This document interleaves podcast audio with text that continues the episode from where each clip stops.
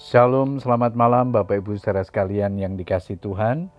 Kita bersyukur kepada Tuhan. Sepanjang hari ini Tuhan sudah menyertai kehidupan kita. Malam hari ini kembali kita diberikan kesempatan untuk berdoa. Mari kita tetap semangat berdoa, terus membangun kehidupan doa kita dengan sungguh-sungguh sehingga kita bisa menjalani hari-hari di masa sukar ini dengan kekuatan dan pertolongan daripada Tuhan. Malam hari ini kita akan bersama-sama merenungkan firman Tuhan yang diberikan tema Allah sanggup memulihkan. Ayat mas kita di Ayub 42 ayat yang ke-10. Lalu Tuhan memulihkan keadaan Ayub setelah ia meminta doa untuk sahabat-sahabatnya.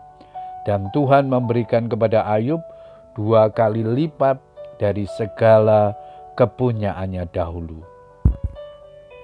Ketika kita mendengar nama Ayub, sering kali yang terbayang di benak kita adalah kisah hidupnya yang penuh penderitaan. Pencobaan demi pencobaan datang secara beruntun dalam kehidupan Ayub.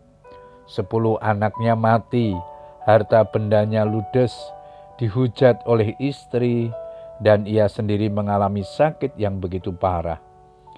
Jika seseorang berada di posisi Ayub, kemungkinan besar ia tidak akan sanggup lagi menjalani hidupnya. Karena beratnya penderitaan yang harus ditanggung, apakah bisa dikatakan bahwa Ayub adalah orang yang gagal atau orang yang awalnya sukses, yang dikatakan orang yang terkaya dari semua orang di sebelah timur, namun kemudian mengalami kemerosotan dan akhirnya hancur? Bukankah terhadap orang yang hidup benar, firman Tuhan berjanji, Tuhan akan mengangkat engkau menjadi kepala dan bukan menjadi ekor. Engkau akan tetap naik dan bukan turun. Jika kita langsung menyimpulkan Ayub adalah orang yang gagal, tentu itu adalah pendapat yang salah. Adakah orang yang tidak pernah gagal dalam hidupnya? Orang yang sukses sekalipun adalah orang yang pernah gagal, bukan hanya satu dua kali, bahkan mungkin berkali-kali, tapi mereka tidak pernah menyerah, melainkan mau belajar dari kegagalan tersebut dan menjadikan itu sebagai pelajaran berharga, sekaligus cambuk untuk bangkit dan berjuang lebih keras lagi. Meski harus mengalami penderitaan yang bertubi-tubi, Ayub mampu bertahan dan imannya kepada Tuhan tidak luntur. Terbukti ia masih bisa berkata, "Karena ia tahu jalan hidupku, seandainya ia menguji aku, aku akan timbul seperti emas." Ayub 23 ayat yang ke-10. Ayub sangat percaya hal ini.